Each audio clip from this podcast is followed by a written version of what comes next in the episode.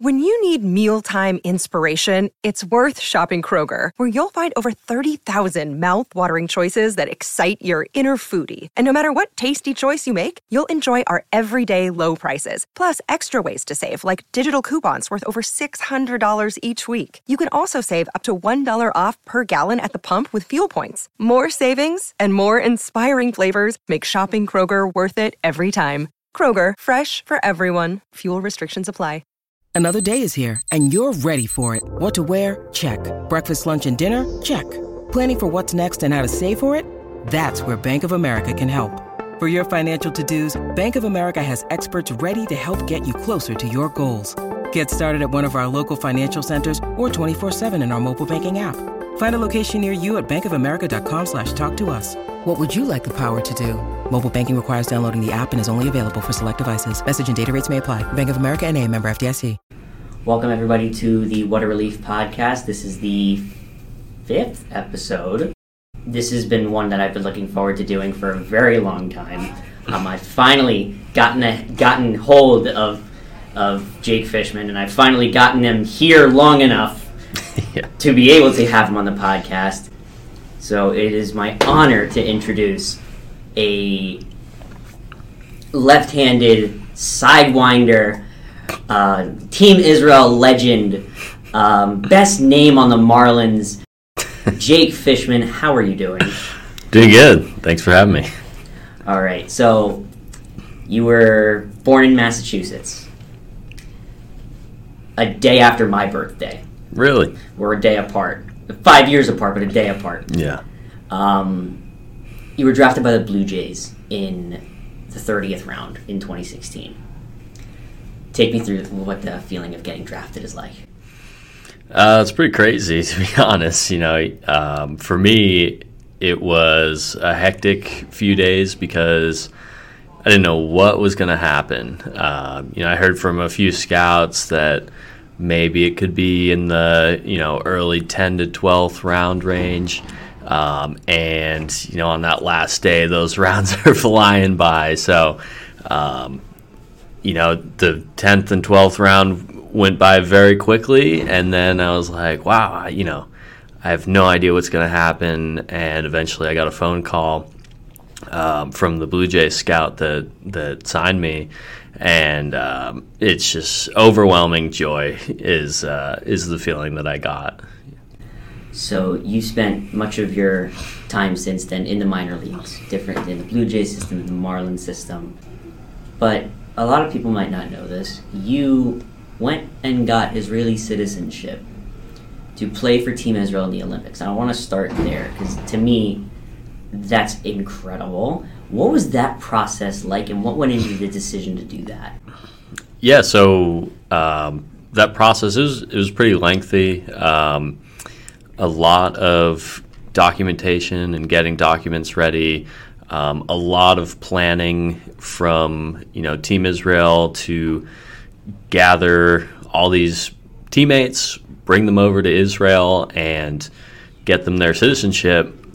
And uh, I mean, they did a they did a phenomenal job um, of helping us do that, and uh, it was just an, an incredible experience, to be honest, to, to be able to go to Israel, spend eight days there with some of my teammates, some of my Team Israel teammates, and explore Israel. And we did um, a lot of you know coaching uh, of baseball there for kids, and that was that was you know a big portion of it because baseball in Israel is basically non-existent. It's growing because of a lot of the work that we did, but there's one field in all of Israel. Now there's two fields because of you know a lot of the fundraising that Team Israel has done.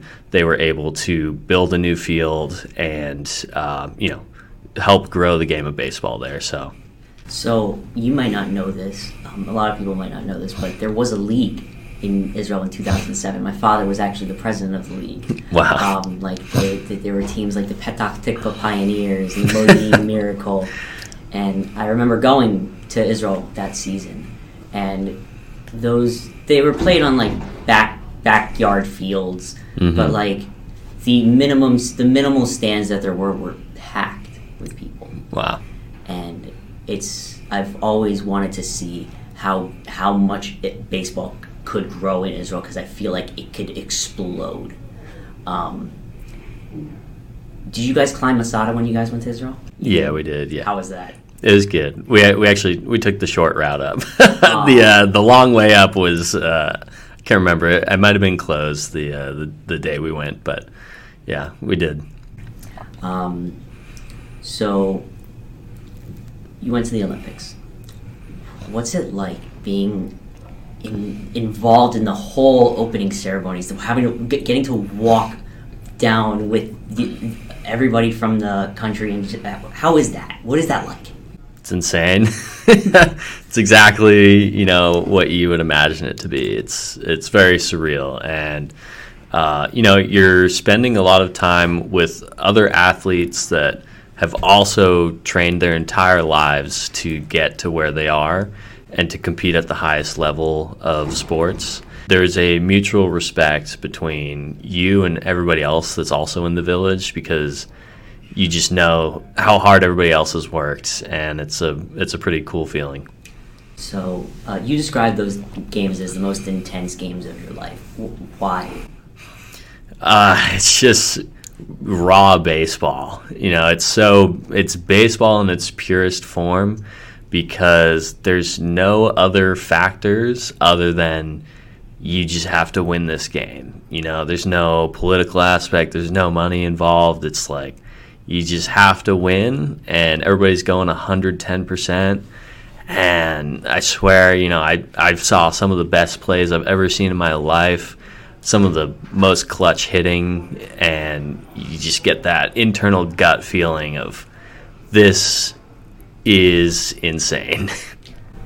So, along those lines, uh, who was the hardest hitter you faced in the Olympics? Ooh, it's a good question. The, I'll extend this to the World Baseball Classic also, because you've also played the World Baseball Classic. Um, so I, I, was just a reserve in the 2017 WBC team, so I didn't end up uh, oh. pitching for them. Um, but it's a failure on my research team. No,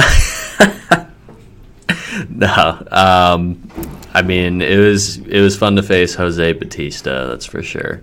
I mean, he he's very old at this point, but he's still got it, and he ended up walking it off on us um, in the last the last inning. But uh, yeah, I'd say he's probably the best. What athlete from which country and playing which sport did you find to be the most interesting person that you met at the Olympics? Hmm, that's a good question. Um, I don't think I can honestly pinpoint it to a single athlete, but for me, just going in the weight room and hanging out there and just like watching what everybody's doing was very interesting to me because so many different countries have different training tactics and, and tools and you have people working on their routines there whether it's you know their um, there's just so much that's going on in the weight room. It's like it's very interesting to watch what people are doing from other countries so um, this year uh, marks the 50th anniversary of the 72 Olympics in Munich, where there was obviously a terrible uh, incident that happened. When you played for Team Israel, was that ever dis- was that was that ever brought up? Did you guys ever talk about it or in any way about what happened in Munich? Yeah, I mean, we definitely talked about it. Um, we went to an Olympic um, um, building. I'm blanking on the name of it, but where you know a lot of Olympic athletes train, and they did. They had a. Uh, they brought us through like this little you know presentation, and um, obviously walked us through what happened that day. Um, so yeah, I mean, we we did talk about it, and obviously we remember um, what happened, and yeah. So on a lighter note, um, what was it like playing for Eric Holtz and Nate, Nate Fish? It was great. yeah. Um, so the next World Baseball Classic is here this year. Um, you got any plans? Uh, yeah, I mean, uh, obviously, I'd love to play. I know they're working through their um, their list of people that they want to get, and uh, they're starting, you know, with the top big leaguers. So I know that they're working down, and um, you know, hopefully, I'll get a phone call. So if if you do end up uh, going to the event, how does that affect your preparation for the season? Does it uh, make you start earlier? Do you, does it get in the way? Do you completely change everything? It's a good question. Um, I feel that my current preparation will put me in a pretty good position to be ready for the WBC. Um, maybe I'll start, you know, I'll start throwing bullpens a little bit earlier just so I'm a little bit more fine tuned um, come that time. But we'll uh, we'll definitely have faced enough batters by then um, in spring training to feel ready to go. So. Um, so now you're back here in the, in the major leagues. As you approach the major leagues again, what are you looking to improve on? That's a good question. Um, definitely, I'd like to work on just the mental side of the game. It's a lot different up here, obviously, than being in AAA. New environment, new teammates. Um, definitely helps that a lot of the jumbo shrimp guys are up here too still. Um, but, you know, just my mental preparation in the bullpen, getting ready, you know, checking out the heat maps and looking at what everybody's weaknesses are. And, uh, you know, you, you, after I had my debut and pitched against the Mets, you have this big awakening. You're like, wow, okay, I definitely understand what I need to do, and I feel like it's better preparation. So when you take them out, when you trot out there, to one of the best walk-up songs in the league. We'll get to that in a moment. Um, does does the manager, in this case Don Mattingly, does he like advise you on what he's looking for, or does he say, "Here you go, talk to the catcher, get going"? Uh, depends. Most of the time, pretty much all the time, it's just here's what the situation is. First and second, two outs, go get them, and then you'll talk with your catcher. Um, but you know, sometimes like, hey, looking for a ground ball here, um, and yeah, that's usually what they'll what they'll say. As Jake Fishman makes his major league debut. Fishman checks the runner at second. Now the 1 1 to Lindor. It's chopped toward third. LeBlanc has it, steps on the bag, inning over, and Fishman gets the job done. So, after an outing, um, how much how much uh, tape do you want? How much do you go into the tape and, and the charts and all the stats? How much do you go into that after after an outing? Depends on the outing, to be honest. Uh, but generally, I'll go back and I'll watch the outing mostly um, to see if my pitches were located where I thought they were. Because a lot of times you'll be like, wow, I thought that pitch, you know, that was a really good pitch. And you'll go back and you'll watch it, and it's over the plate down the middle, and you're like, okay, clearly that was not in the the right spot. Um, but yeah, definitely, I'll uh, I'll take some time and, and sift through what happened after the outing. Three more baseball questions, and then I'll get to the fun stuff. Okay. Um, this is a question from one of the other Fish Stripes guys. Um, what do you see as your strengths and weaknesses as a pitcher, and how do you capitalize on those strengths and eliminate those weaknesses? Mm. It's a very good question. Um, so my to me, my strengths are definitely being able to get a lot of ground balls with my sinker, and um, you know this. I have a new slider this year, so it's it's definitely been a process working through how that plays and what that's good for. Um, but I, you know, I feel like it's really helped me against righties. So um, and that kind of plays into what my weakness is against righties. Oftentimes they'll be hanging out over the plate, ready for that sinker.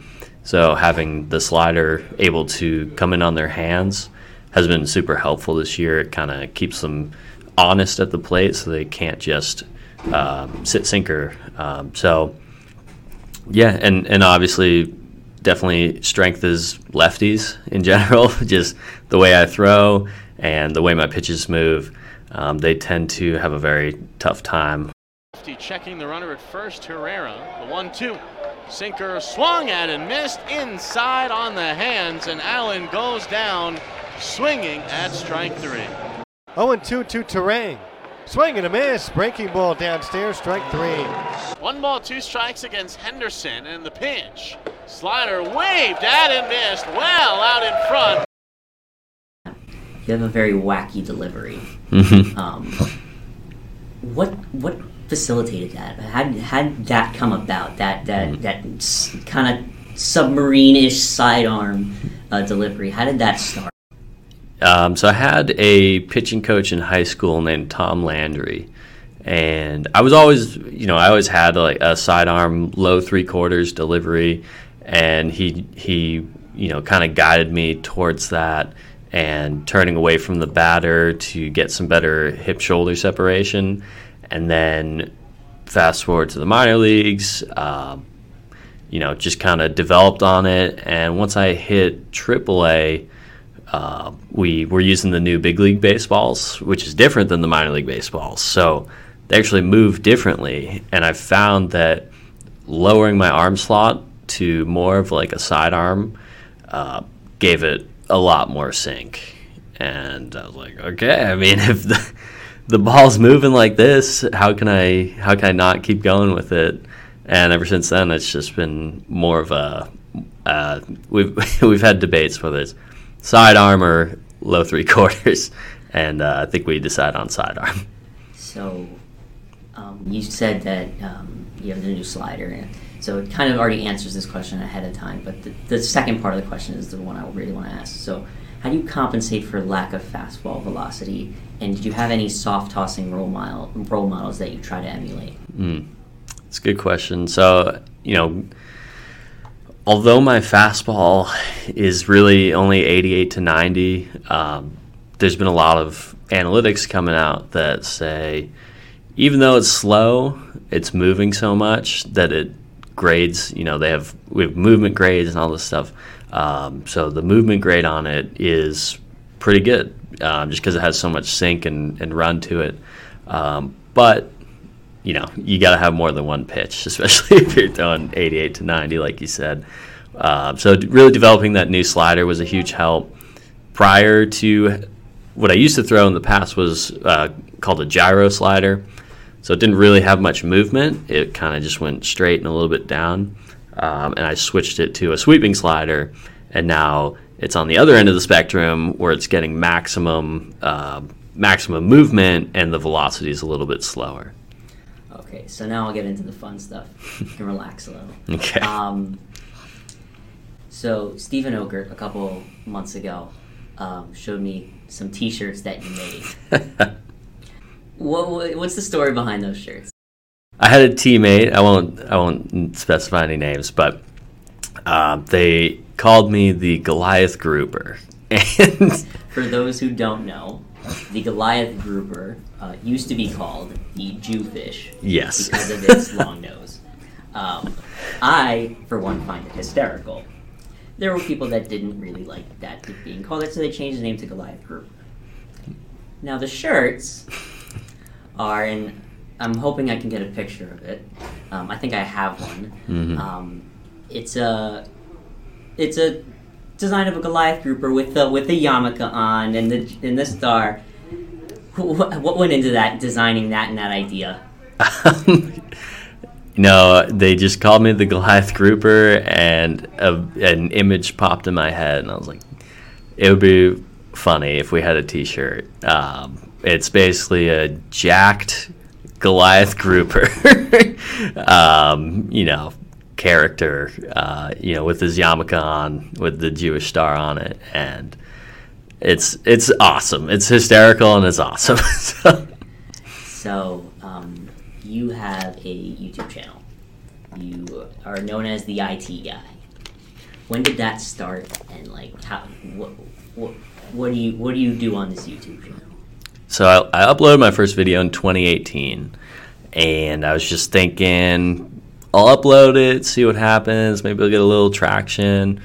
And the video, you know, did pretty decent. Got a few thousand views, and then it probably took me about a year, maybe two years to reach a thousand subscribers. And I was like, okay, if I reach a thousand subscribers, you know, you can make some money, you can put ads on your videos. I was like, that's pretty cool. So I'll see if I can do that, just casually uploading videos. And then it just kept going and kept going and turned into something a little bit bigger, a little bit bigger. And, uh, you know, now I spend my off seasons making technology videos on mostly MacBook tutorials, but also some gaming stuff in there too.